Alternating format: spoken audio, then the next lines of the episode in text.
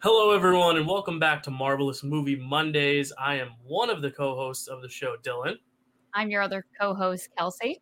How you doing, Kelsey? Happy Monday. I'm good. I'm sorry, Dylan. I'm a little tired, a little low energy today, just because I was just at the mall all day shopping because my family and I are going to Ireland in August. Very excited about that. Very exciting. So I've been doing some very heavy-duty outfit prep for that. Mm-hmm. Yeah. So, are you doing the Irish colors, like the orange and greens, or are you just like? I mean, I don't want to look that much like a tourist. I'm gonna try to blend it as much as possible. That's a good point. Yeah. I've only been out of the country 2 times. Actually, that's such a lie because I've gone to the Bahamas, I think, at least twice. Okay. But I've been to Canada and I've been to London 2 years ago now, and every time I'm out of the country, I try to appear not as not American as possible, just because I know we're not received well in other parts of the world. I don't blame them when Americans are in their country, especially in France for some reason. But I'm gonna try to look like a local as much as I can. And we will of course plan ahead for all you listeners as to what we're gonna do during that time, whether or not it's just gonna be me writing solo or we pre-tape or something. We'll figure it out. We have cool stuff planned for the next few weeks. We will announce what we're doing next week at the end of the show. But as always, you're here for this podcast about episode 6 of Loki, also the season finale, not the series finale, as we all were expecting, or maybe some weren't expecting. I don't know. We'll talk about that. We could have said that at the end. Well, I mean, it's in the thumbnail, season finale, so people know. And if you're watching this, you probably... I saw season finale, and it didn't, bother me at all. I didn't think anything of it. Mm-hmm. Yeah, yeah. I see. Yeah, the whole time I thought it was a series finale, but we'll get into it, and that's important in just kind of reviewing the episode as a whole to see what were our expectations, and now that we know that it's not the end of the story, does it make it more effective? Does it make it less effective? We'll talk. But before we get to that, we have Marvel News, as always, to cover, to just let you know what's going on in the Marvel Universe, in the real Marvel Universe, because there's a lot, always. So, Kelsey, what do you have to talk about this week? I just have a little tidbit of personal news. I did have to get a new notebook. If you listen to last week's episode, I did tell you, and you heard, I said that I ran out of all my pages in my notebook. So I got a new notebook. Oh, and it's a Spider-Man, and it says amazing on it. And there's a little Spider-Man on it. So wow. Yeah, I was gonna say none of the fans sent you anything we asked. Oh, I didn't give my address. Oh, right, we didn't, I didn't expect anything. But they were supposed to send it via Harry Potter owl mail. Oh, right. And no, they disappointed. So fans, come on. I shouldn't say fans, viewers, because we're not at the point yet where we have fans yet. I don't know. Maybe we do. My news is a little bit more involved. Yeah, for sure. I just wanted to show everyone my new notebook. That's a very nice new notebook. We'll put the link for the notebook down there to promote it. If you all want to buy a notebook, just like Kelsey, or unless Kelsey, you want to be the only one, then I won't put it in there. But anyway, we can be twinsies with our notebook. So check out the YouTube bio and pick up a notebook of your own and then show it to us. Send us pictures of you and your notebook, and then we might put you on the show. I don't know. I really don't know how many people are actually gonna do that. But anyway, we got a lot of Emmy nominations for both WandaVision and some for Falcon and the Winter Soldier. So I'm just gonna rattle off a few of them, not all of them, but there were 23 nominations for WandaVision, which was the 3rd most nominated of any series this year. Really, really amazing effort, including, of course, Elizabeth Olsen, Paul Bettany, Catherine Hahn as Agatha Harkness. Agatha all along nabbed a nomination for Outstanding Music and Lyrics. It just got a lot of great nominations across the board. Best Limited Series. It was nominated for the Best Miniseries, along with Queen's Gambit and Mare of Easttown, which are high bars to meet.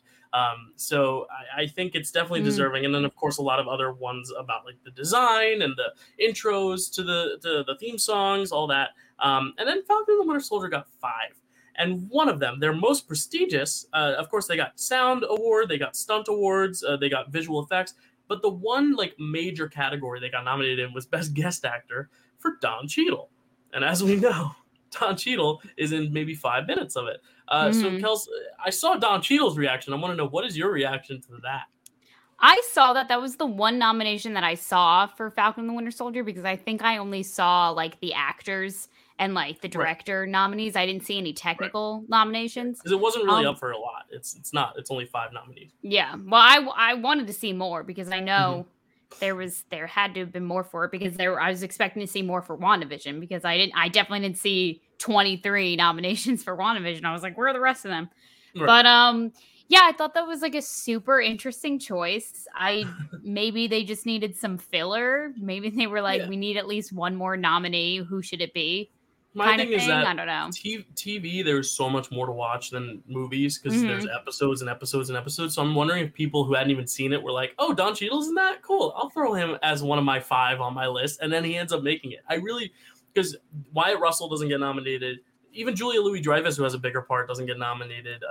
You know, the two themselves, Bucky and Sam don't. Like, there's one nomination. I don't think that Wyatt Russell is really a guest actor on that show. No, I'm just saying in general. He's all definitely like a co-star. Supporting. I don't know. Yeah, he's supporting for sure. Yeah. Because there's lead, supporting, guest. But even then, like, if we're just talking guest, I do think, like, there were more effective guest roles in all those shows, and in WandaVision even. So it's interesting. But oh my God, Evan Peters could have been nominated. I feel like. I think he was campaigned in supporting. I'm not sure, because he got nominated for supporting, but is he in Mare of Easttown? Is that the show he got nominated for? Oh yeah, he is in Mare of Easttown. So he got nominated for that against other people for the miniseries award. Oh okay. Including a few actors from Hamilton as well, Anthony Ramos, David Diggs, because Hamilton is considered a TV special because it was on Disney+. It's very weird how people are classified. Wait, that's so weird. I know. So Hamilton continues to get nominated for everything. But, just an interesting nominations across the board. I think WandaVision's, all of them are earned, and all of them, I don't know if Elizabeth Olsen has a competition, because Kate Winslet's in there for Mare of Easttown. You also have Anya Taylor-Joy for Queen's Gambit. The actress from I May Destroy You. Like, that's a tough category. Paul Bettany, though, I feel like he could win. I feel like he has a good shot, just because, you know, his category is a little less competitive. He's got Hugh Grant from The Undoing that he's up against, but I think he might have a shot. So we're hoping for both of you, for all of you, all the nominations. We'd love to see you win. That'll be in September, so we won't talk about it for a long time. Let's dive into this episode, though, because it is the season finale, as we said. Can we just really quickly just talk about that? Because I know it's at the end, but I do think it's important to address that at least I thought this was a miniseries. You know, it was directed by one person, which already makes it a miniseries, because if it's directed by multiple people, each episode's a different director, it's not considered a miniseries. But this was all directed by the same person. It was marketed to be only 6 episodes, fit in at this point in the storyline. So when, of course, we get the reveal that it's not the end and there's more, did that lessen the end impact for you? Did that make it less... You know, like, what did you feel about that? I mean, it didn't make the ending for me less impactful in any way. Like, I still enjoyed the ending, because like the other 2 series that we got, I knew that it was going to end like with not all the questions being answered. Right. For me, I mean, like, I'm stoked, obviously, that we're getting a second season. Like, I will always watch Tom Hiddleston be Loki. Like, there's never going to be a scenario where I'm not going to hear that, oh, he's still playing Loki in this project. Oh my God. You know, I'm always going to feel that. Right. For me, it just makes me upset, just because I feel like Loki's no longer going to be a part of the movies anymore. Well, that I don't even know. You know, that's a weird thing, is like, now that it's going to be multiple seasons, does that mean season 2 is going to take place at a different point in the MCU timeline? Or is it supposed to be, because when we go through and watch these movies, of course, it's like Captain Marvel takes place earlier than it was released. And like Black Panther takes place right after Civil War. And now Black Widow takes place after Civil War. Like, there's a lot of like different finagling that when it's now multiple seasons, now that's even more branches essentially to this MCU timeline. Well, and And I think the problem is, like, looking back, I thought it was going to be the end. So when that last shot ends and it goes to credits, I just feel like, well, there's no closure. But then they're like, oh, it continues on. But at the same time, I feel like every season needs at least some sort of closure to at least, like, feel complete in itself. Like, I think of Stranger Things. each season kind of stands on its own. It is one series, and there are cliffhangers, but it's like each season can be watched on its own without having to necessarily go back, without having to, you know, connect the two. And I'm almost wondering if you're going to do six episodes in season two, why not just do a 12-episode miniseries? You know what I mean? Just like do it all at once instead of. So I really don't know what their plan is. But we'll get into the actual episode itself because it's confusing. It's really confusing knowing where exactly it's going to go from here. But we'll theorize at the end. Kelsey, why don't you give us your brief synopsis on the episode and then take us in to the journey of Loki. Loki, season 1, episode 6, for all time, always. Sylvie and Loki figure out who's been in control of the TVA and are given a very interesting proposition. That's right. So this episode starts right after our recap with the Marvel credits rolling. And instead of any music of any kind, we do hear a song, but we don't hear the typical Marvel intro that we're used to hearing. We hear Steve and Peggy's song. You know, their dance song. That's all over TikTok. Just exactly. And then we hear a slew of dialogue from all of the movies throughout the 23 films or 24 films now that Black Widow is officially out. We hear Sam Wilson say, "Way to go, Tic Tac." Hope says, "That's how you punch." We hear a Hulk roar. We hear T'Challa say, "Wakanda forever." We hear Scott say, "No, you wouldn't have heard of me." Nat, we hear her say, "Let me put you on hold." We hear Peter Quill say, "Dance off, bro." Thor, "He's a friend from work." Steve, "I can do this all day." "Yeah, I know." Hank, "I'll show you ferocity." Carol, "Higher, further, faster, baby." Loki, "We have a Hulk." Korg, "We're going to jump on that spaceship and get out of here. Want to come?" Bucky, "Who the hell is Bucky?" Quill, "I have part of a plan." Fury, "Hey, kid." Hulk, "Puny God." We hear a quote from Neil Armstrong. We hear a Nelson Mandela quote. We hear a quote from Greta Thunberg, a Malala quote. And we end on Vision saying, "What is grief if not love persevering?" It was a lot. And I loved it. I loved the opening. I was like, ooh, we're getting into what is happening? Why are we getting reminded of all these different moments? Why is it like these specific pieces of dialogue being selected? I don't even know. Yeah, I think it's just kind of a way to be like, this is now a worldly, like this affects everything. Like this whole timeline thing. I really think that was just the purpose of it. And because it gets a little boring hearing the same thing over and over again. And I think it's cool that they kind of switched it up a little bit. You know, they already put the green on the title. Now what do we do? You know? So but we know Marvel and we know everything that they do is with a purpose. So I want to know. Yeah. Well, maybe we'll never find out. Who knows? So we have this very quick shot of Loki and Sylvie outside the castle just to remind us of where we left off. And the Loki credits roll. So then we go into scene 1, where Loki and Sylvie are standing right outside the door. Sylvie is working up the courage, I guess, to either kick it down. She's waiting for Loki to say something to her. He's like, "I have nothing to say." She's like, "That's a first." And then we hear Sylvie say this really interesting line, which I don't understand if she meant what she said or what happened. But she says, "I was pruned before you even existed. I just need to like give myself a minute to like work up, you know, get my head on straight or something." Yeah. And maybe she's just referring to when she got pulled out of her timeline. Like she got pruned from her timeline. Yeah, but she didn't get pruned until she pruned herself, or at least that's what I thought. Right, well, they took her away, but then you see they did reset the timeline, and it kind of pruned all her other shit. That sure. Maybe that's what she was talking about. That's what I took it as, but I don't know. That's a good point. I was just like, I heard that, and I was like, wait, did I hear that right? Did she just say she got pruned? I don't know. Yeah. So then the door opens by itself before anyone can do any kicking of it down, and we open to a very marble-looking castle-like, you know, museum-esque building where we see 2 statues. And before we can get too far, who pops out of nowhere? None other than Miss Minutes herself. My girl. So she says that they're at the Citadel at the end of time and that they're about to meet He Who Remains. And she offers him, she says, "He has a deal for you.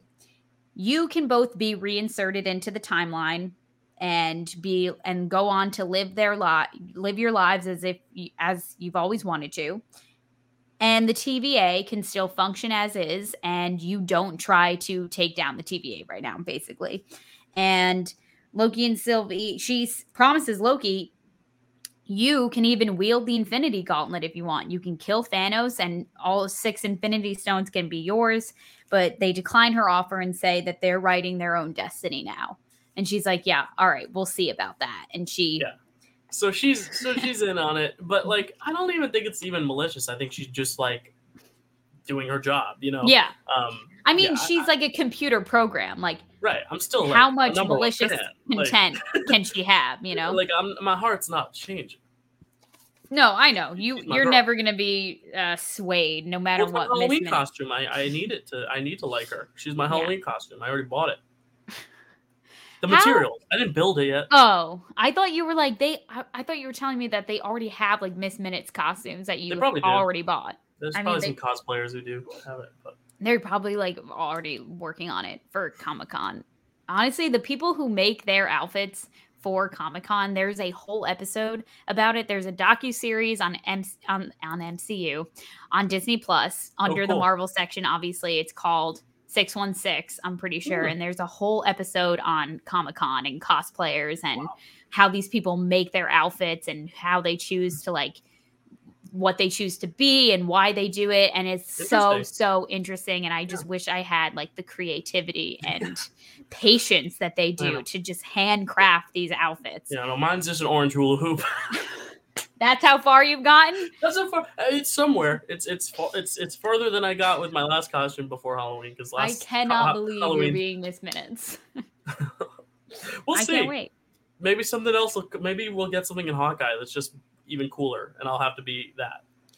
We'll see. So then we see, we cut back to the TVA where we see Ravonna, and she is, you know, packing up a briefcase. She's downloading something on her temp pad. Miss Minutes appears and is like, and she's like, where have you been? And she's like, oh, like, you know, some other things had to be taken care of, but I'm downloading the files that you asked for. She opens up her temp pad. She's like, this isn't what I asked for. But Miss Minutes just slyly says, yeah, but he thinks that will be more helpful. And boom, she disappears. So then we're back in the castle building, Hogwarts-esque looking place, where they walk into another room where, I don't know if you notice this, Dale, but there are 3 more statues and one statue that has been completely demolished.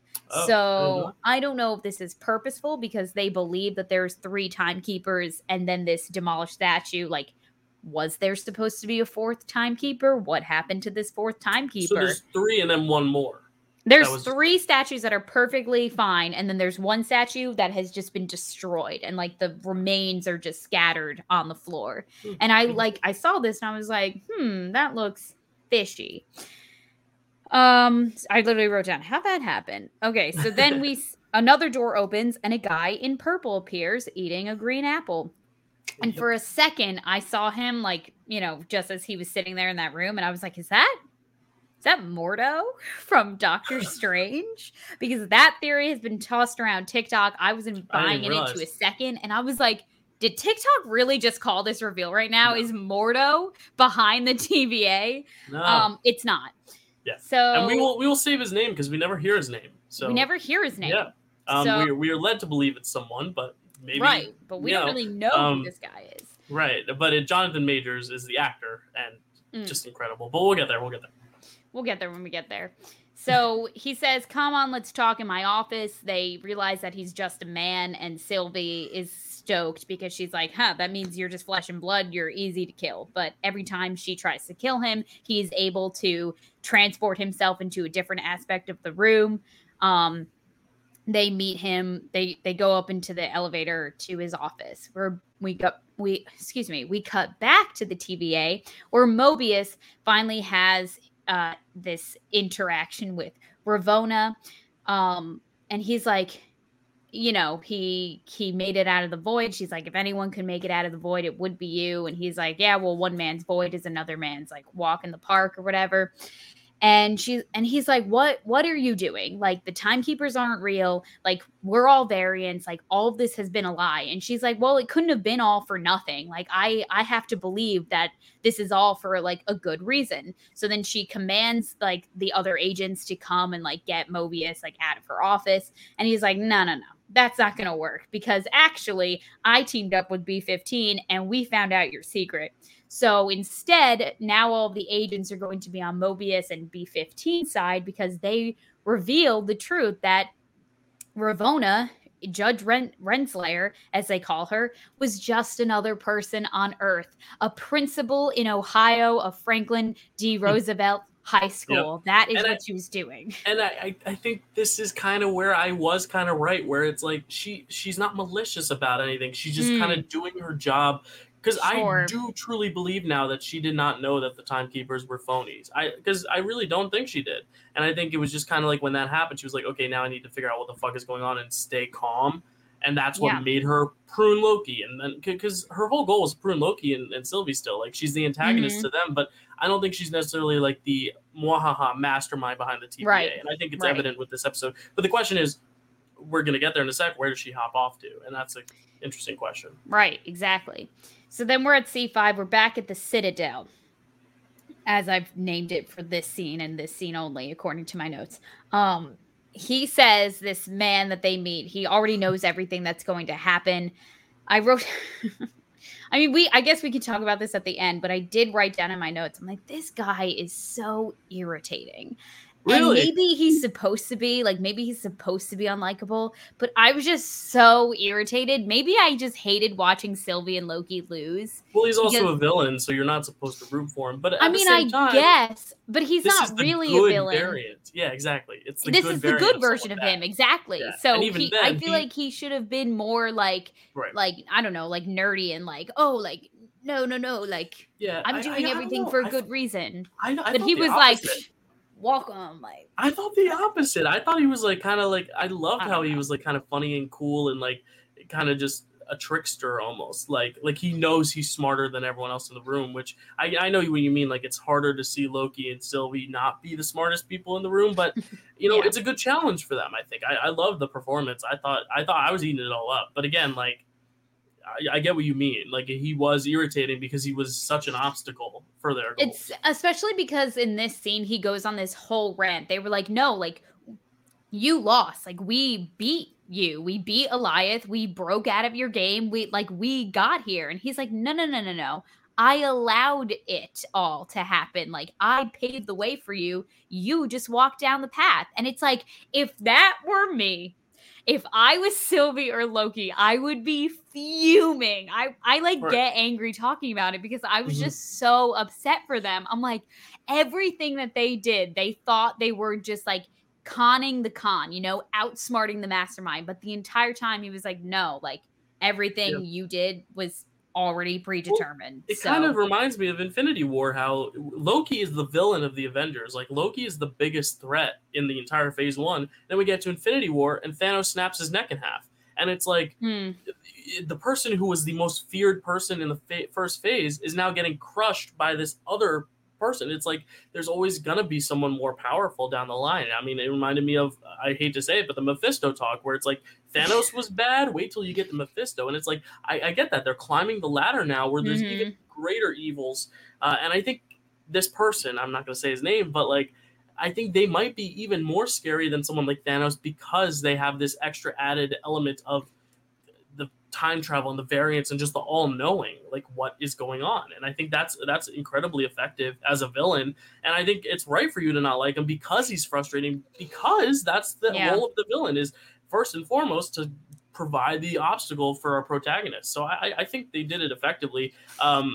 Do you still think you thought the performance was okay, or you just didn't like any of it? I think that the performance was probably good, and that's why I don't like him. Okay, you know, like Umbridge, I think the actor did his job.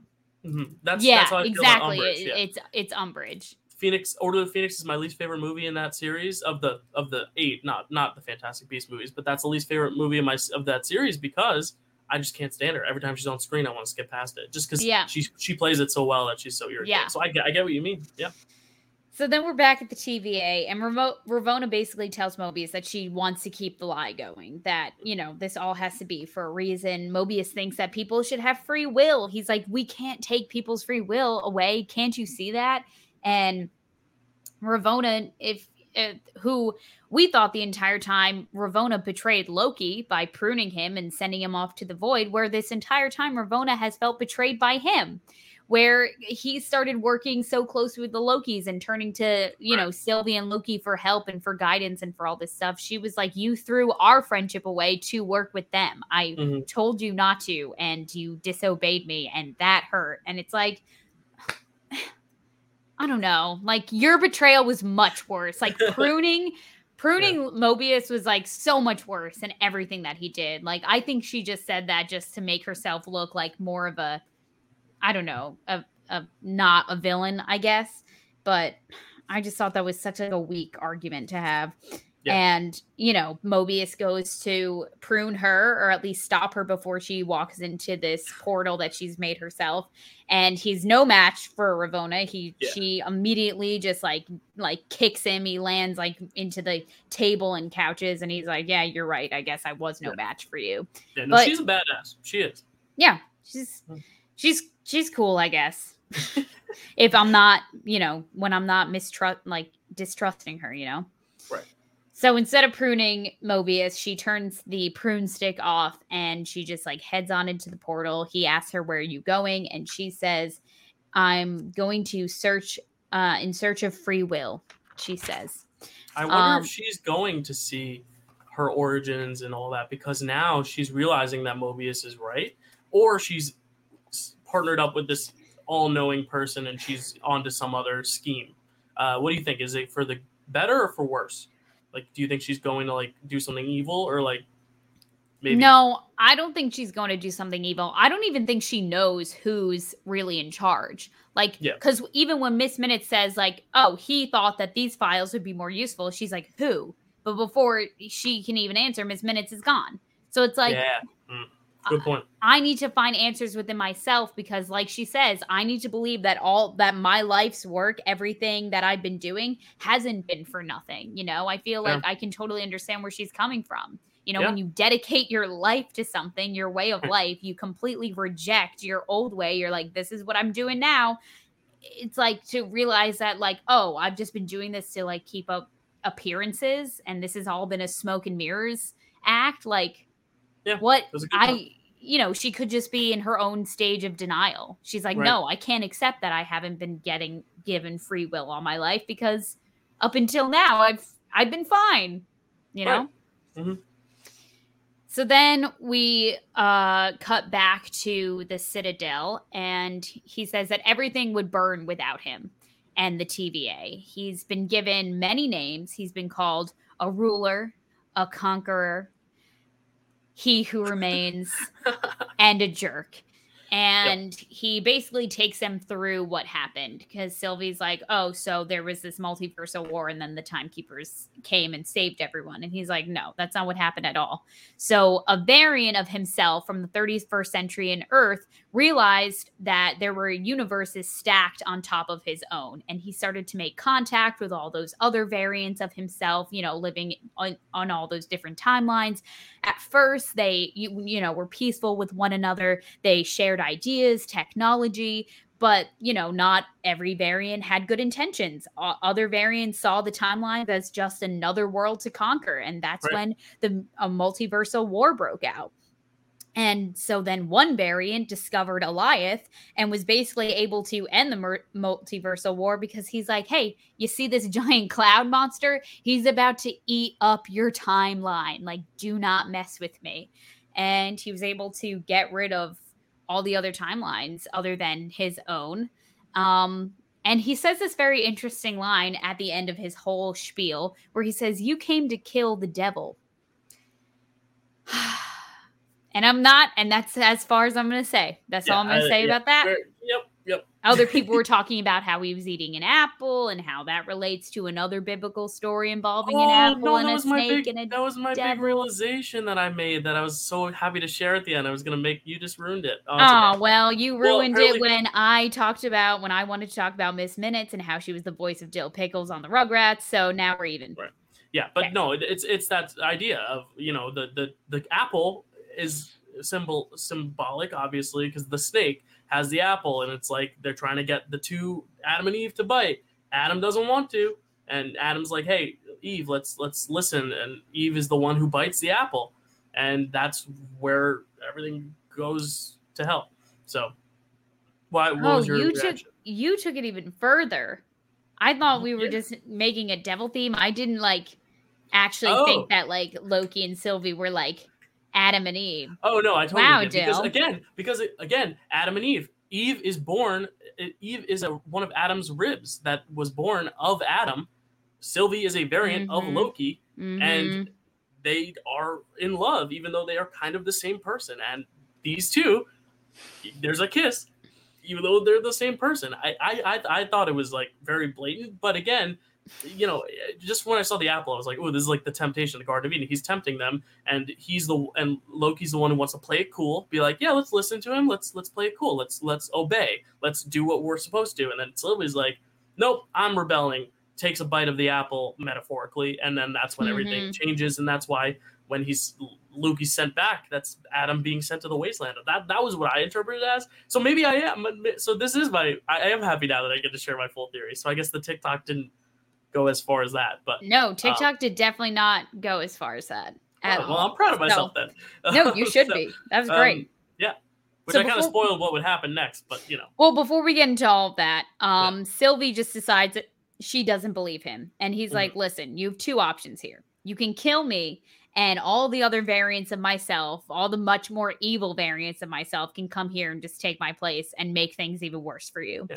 Or you, Sylvie and Loki, can run the joint and you can eat the apple or stay in the Garden of Eden." Yeah, exactly. Yeah. So she tells him, like, "You don't get it. Like, you've just been you've been pruning innocent timelines. You've been, you know, taking people just like out of their, you know, timelines." And he's like, "It wasn't personal. It's practical." And she says, "Well, it was personal to me." And he yells at her to grow up and that they're all villains.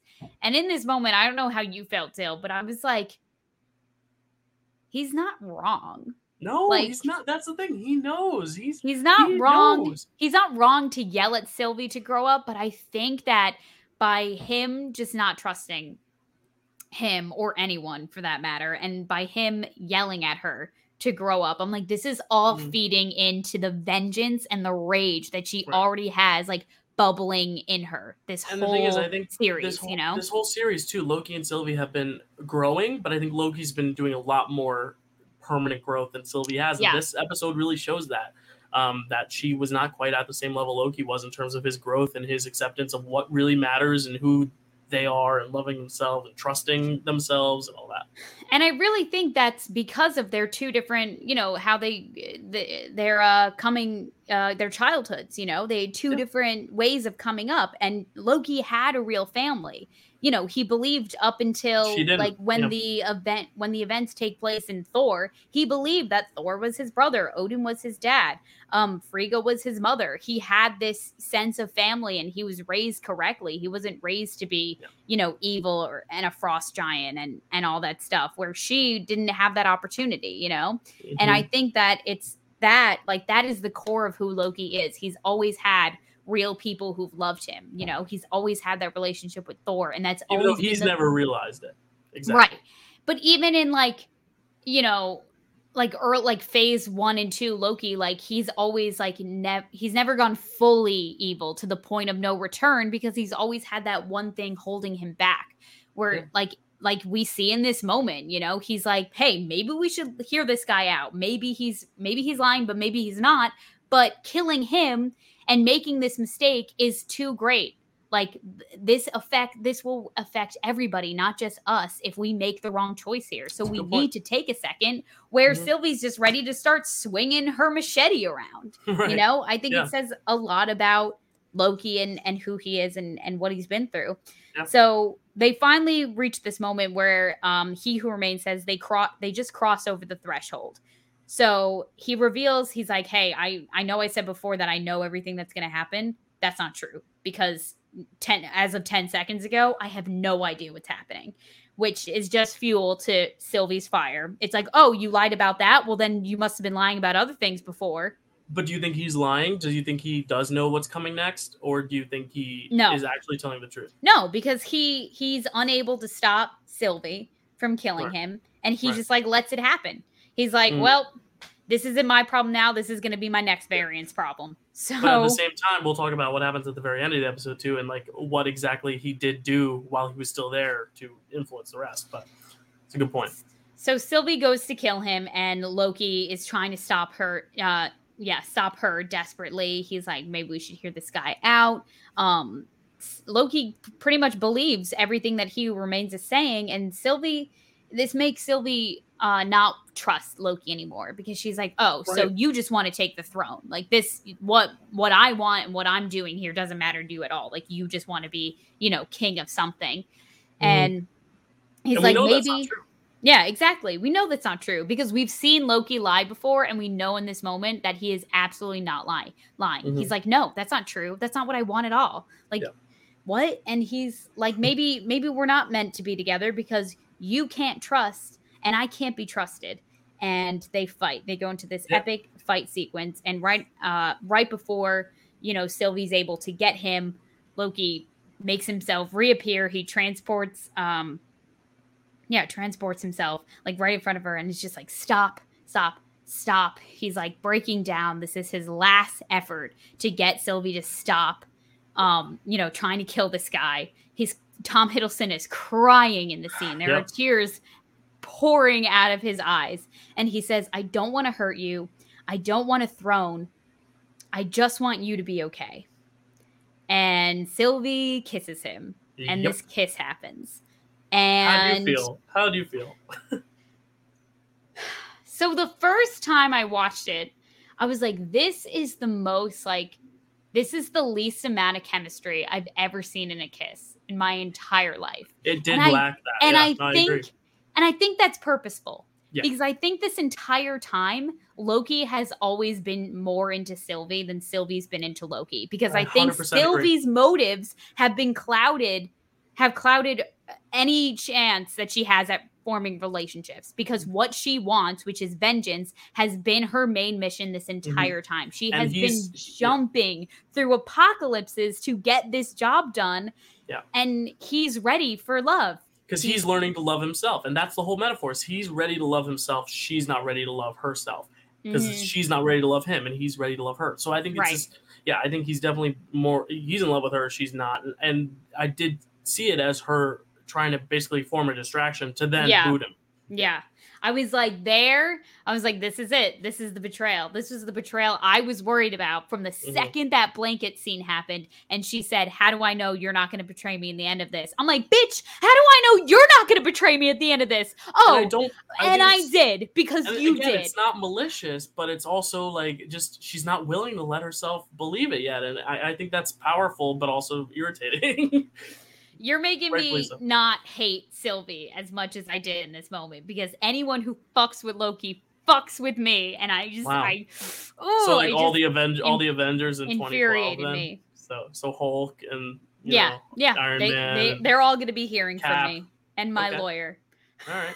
Yeah, well, for messing with Loki. Turn your back on Cap, Kels. That's okay. Well, when evil Loki's doing evil things because he thinks he can be king, obviously this is growth Loki. Sweet like Loki. When people mess with Loki and like Thor Ragnarok, that's when I'm gonna be up in arms. Okay. Because he's grown. He's a new guy now. Yes, he really has. And this is before Dark World even happens.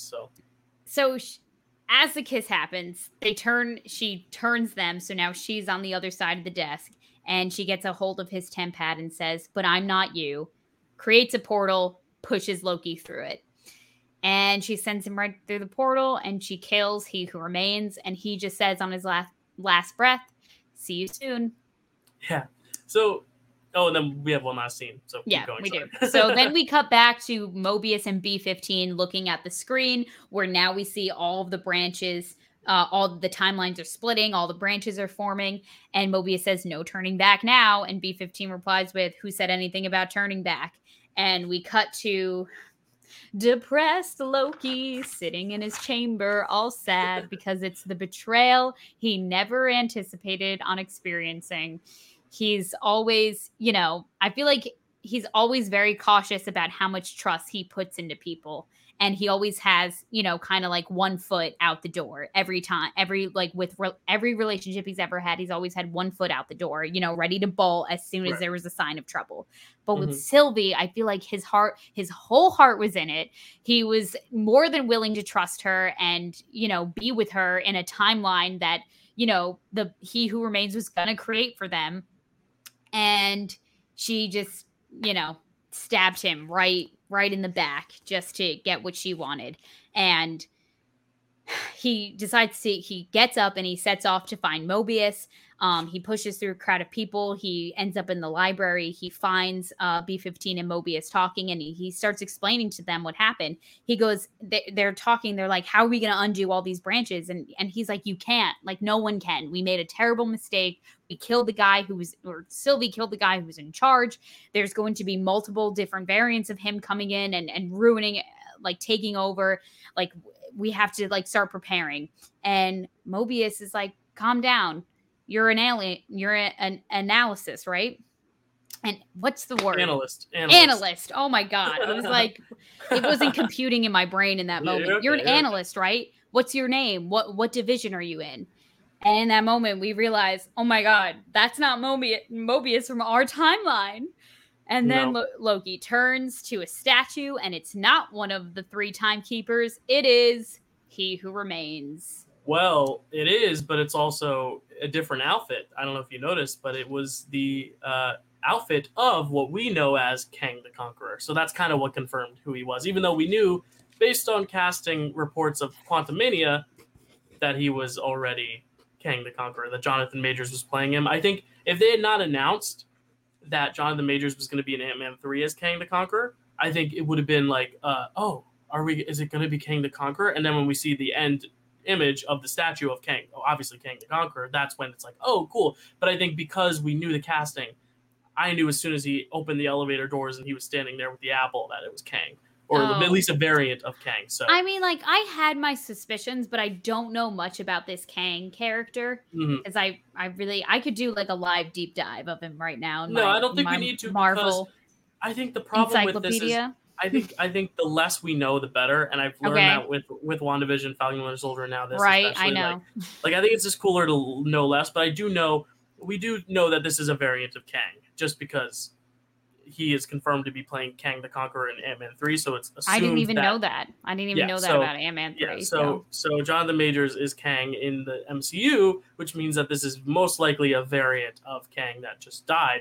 But the question now is, do you think Sylvie sent Loki to this other timeline, or do you think Kang had some sort of plan? Like, how do you think Loki ended up in this timeline, and is this an alternate timeline? Is this or is there something else going on? See, at first, I thought that because they killed the guy, that our timeline changed, the one that we were in from the beginning. Right. I thought that everything just changed. Because during my first watch, I was like, oh my God, like everything's different now. Like, Mobius doesn't know who he is. But then I was like, oh, but we see a shot of Mobius and B-15 at the screen. So they're not in the library when, you know, Loki in the real timeline. They're at the screen, and they're still, you know, on the mission of, you know, ending the TVA and seeing what happens, where this Mobius and B-15 is like, oh my God, these timelines, these branches, like we have to do something. So I think that, I don't know. I really didn't think that Loki getting sent into a different timeline was planned by anyone. I don't think that Kang. So you think Sylvie just sent him there? Yeah. I think that she just created a portal, whatever was, you know, readily available, and was like, boom, there you go, dude. And do you think her killing him is how he ends up the conqueror, ruler, statue of the TVA in that parallel universe? Do you think it would have changed? I think that maybe he's probably just that, you know, the guy in that timeline, you know? Okay. I don't think that anything changed in that timeline other than all the branches happening. Okay. Yeah. It's very convoluted, and I think that's the point. But at the same time, like I said, because I thought it was the end of the series as a whole, and because it's the finale of a season, I just wanted a little bit more closure to the core story they were telling, where it was just kind of like, all right, this is who's behind it. And then it's an exposition dump of what's going on.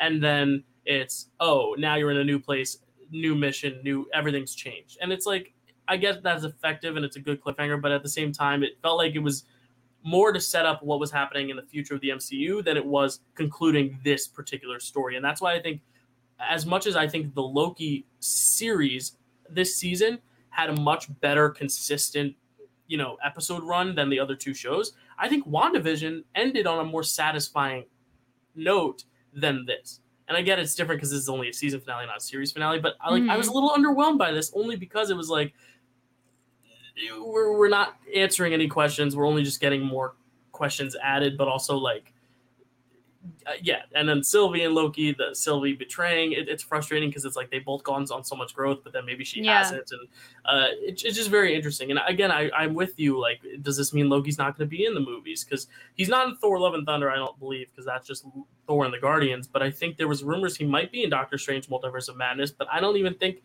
he will be now. I think they're going to just leave him here, this TVA thing, and Doctor Strange is going to be its own little thing. So I really don't know. What do you think? Like, what are your overall opinions on the series, the season? I mean, I had a great time with this series. I had a great time with this season. You know, as soon as I saw Loki will return in season 2, like my first reaction was, "Oh my God, that's amazing." You know, like obviously I was stoked.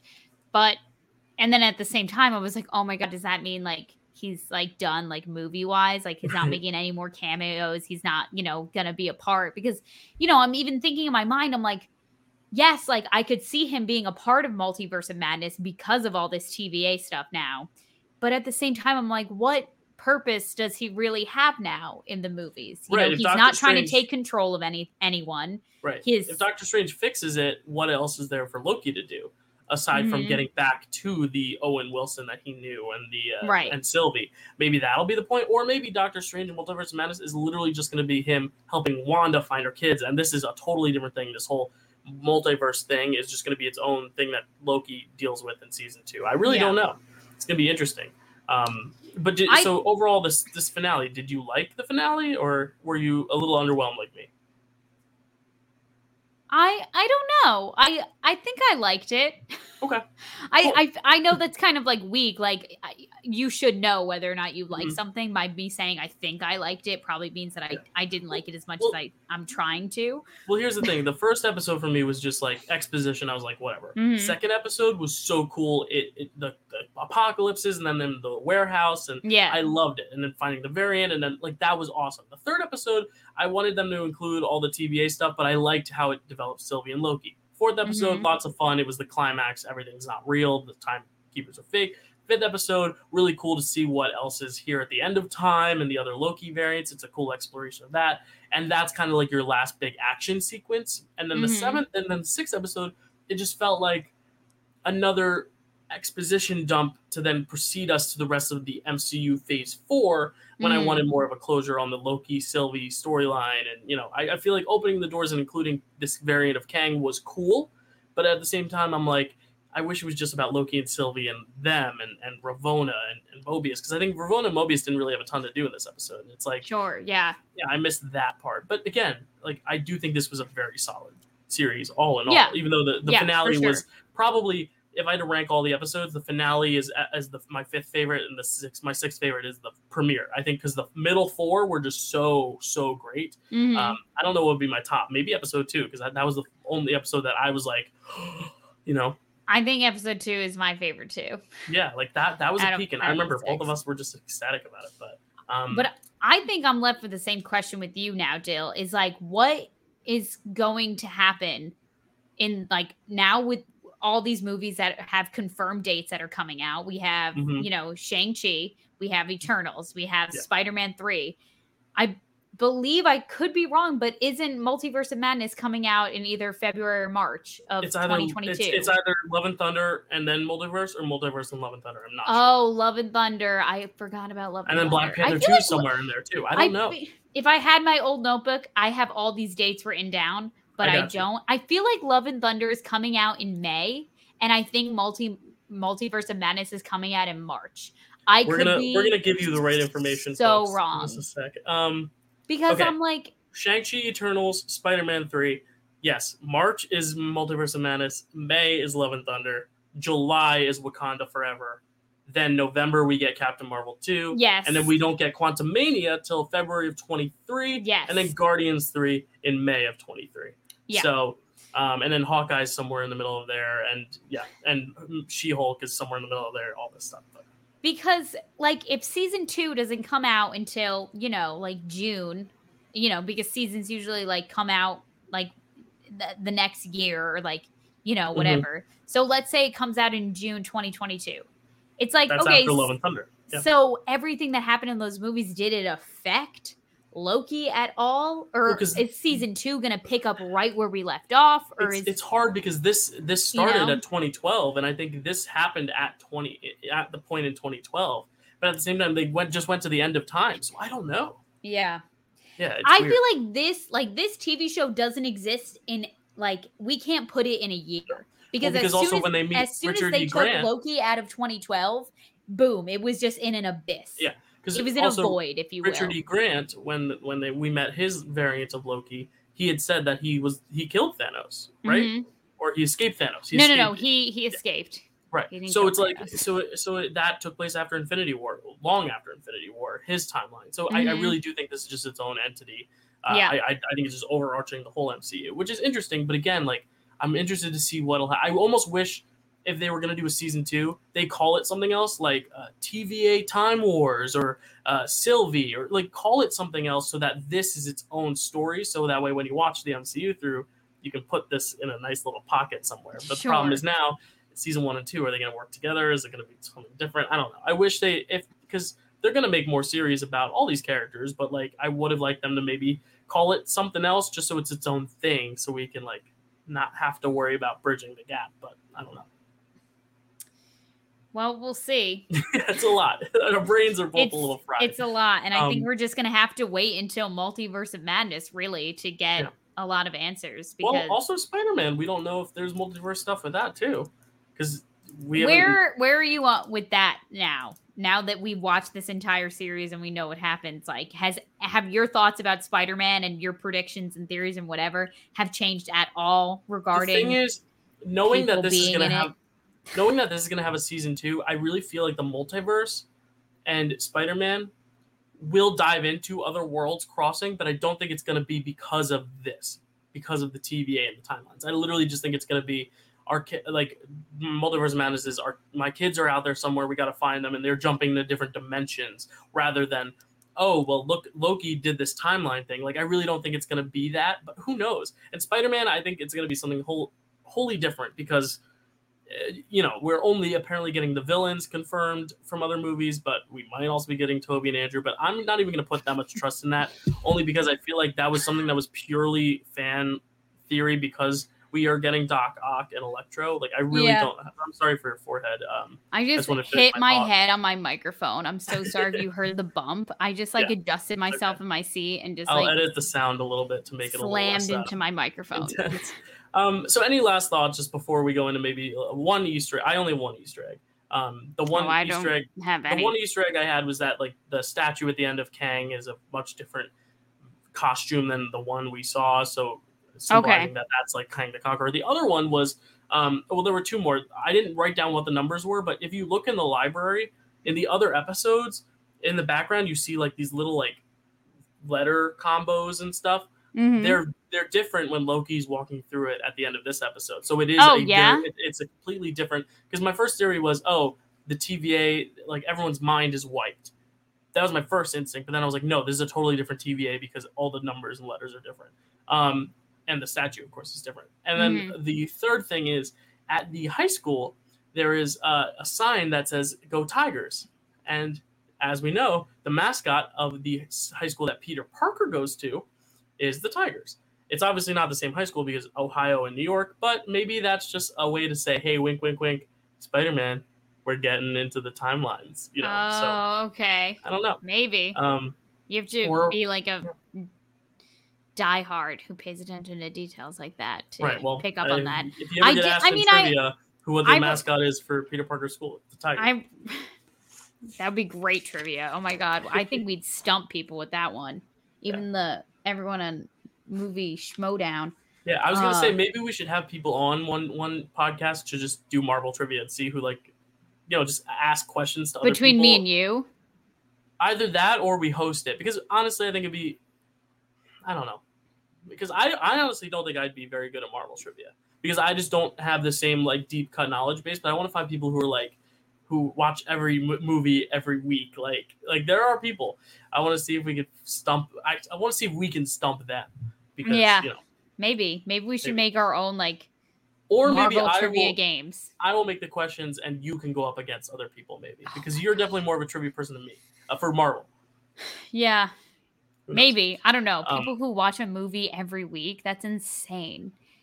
You'd have to ask, like, insane questions, like how many blades of grass are seen in when Peter Quill stands under the spaceship in the beginning of Guardians of the Galaxy. It'll be a little bit more surface level than that, but that might be a good idea for the future. Any last bits about Loki before we put this season to bed? I did notice that, I guess this is kind of an Easter egg. I didn't look into this name at all to see if it had any relevance in the MCU, but I did notice Ravonna Renslayer's real name from her timeline on her degree from the Ohio State University that she attended and got her, I guess, master's in education in, because she's a principal. What's her name? Rebecca Corminette. I try. It's very fancy handwriting. I know the first name is definitely Rebecca. The last name I could be butchering right now, but yeah, her real name's Rebecca. So fun fact. Very cool. Because Ravonna Renslayer is her name, right? Yeah, that's the name that she goes by in the TVA. Okay. Yeah. All right. Well, I'm sure someone will look into that and let us know if there's any deeper meaning to her, Rebecca. Okay, so next week, we are doing something different for y'all. We are going to put on our fancy clothes and host an award show for y'all called the Marvies, right? Is that what we decided? It was either the Marvies or the Stanleys. Yeah, or I was thinking, I was like, maybe we should have it do with like Stan Lee a little bit. Or I don't know. Stanleys? The Lee Awards. The Stan Lee Awards. Yeah, why don't we do that? The Stan Lee Awards. Here, we'll copyright it now. The Stan Lee Awards will be taking place here on the channel and on audio podcasts if you're listening. What we are going to do is we're going to sit down. We have all these categories for you, like best movie, but then we've also got some niche categories like the best MCU couple, the worst MCU film, the best MCU series. We have a bunch of categories that we discussed beforehand that we approved or that I made, that Kelsey approved. And then we are going to each come up with three nominees each, and if we share them, then for best Marvel series, say I put WandaVision, Falcon Winter Soldier, and Loki as my three, and Kelsey also puts WandaVision, Falcon Winter Soldier, and Loki as her three because they're the only three, spoiler alert, then those will be the only three nominees. But say there's a category where I have three different things and Kelsey has three different things, then there will be six nominees. So the categories can be from 3 to 6 nominees. And then we will talk here. We'll reveal the nominees here. We'll do the nominations beforehand. We'll reveal the nominees. And then together we will decide on the best representative for that category. And we'll go just down the line. All the categories will end with best movie because the Oscars are stupid and did the wrong thing. We will end with best movie because we don't want to end with best actor and then rob Chadwick Boseman of another award at the end of the show. So we will be doing that next week. So the Stan Lee Awards, it's going to be a lot of fun. I can't wait to, because we've talked about our favorite villains. We've talked like almost our favorite heroes with a Marvel bracket, but we never talked about the craft. We never talked about the directors and the cinematographers and the soundtracks. So that'll be fun to rank, even though I think I know the front runner for soundtrack, but I won't spoil it. But we'll we will make those nominations. I'm going to write mine tonight, and then Kelsey, whenever she's ready, will send me hers, and then I'll compile the list. Yeah, just because I want to write them down. I've got to go through and see what I want to nominate. But if you guys are interested in that, tune in next week. We'll have those awards for you, and then we'll plan something else for the next week until What If happens. Any last words, Kelsey? Where can they find you? You can find me on Instagram, Kelsey A. Kilpatrick. You can find me on TikTok at Cause13, or you can subscribe to my YouTube channel, Cause Productions. Awesome. You can find me at Dylan_Randazzo at Twitter. You can find me at TikTok at DylanRandazzo417. I got to post there a little bit more. And then you can find me at the Dill Pickle Movie Network on YouTube. I post reviews. I have other shows about film offs and all this stuff. I have great co-hosts for all my other shows. I'm doing Big Brother coverage every single week. You will get another video on Big Brother because there's crazy stuff going on with Big Brother. So the second Big Brother episode that I did just got posted a few days ago. So check that out if you're into Big Brother. If you're not, check it out anyway. Give me the view. Give me the like, comment, subscribe. It helps the channel grow. It helps Kelsey and I finally grow this podcast because we have a lot of good audio listeners, but we need more video watchers. So if you're listening on audio, head to video. We see you all around the globe. We have listeners, and it's really exciting. We have people in Japan. We have people in Africa. We have people in Europe. We have people in South America. We have people everywhere. Maybe we have people in Ireland, Kelsey, that'll he'll be around. We'll see. Tell you if I get recognized from my voice. The paparazzi, maybe they'll have to ask you to sign The Notebook. So the Notebook link is down below if you want to buy that notebook that Kelsey made. We are not doing any discounts on it, but buy it and show us your cool, amazing Spider-Man notebook. Anyways, I was Dylan. She was Kelsey. We'll see you next week for the Stan Lee Awards.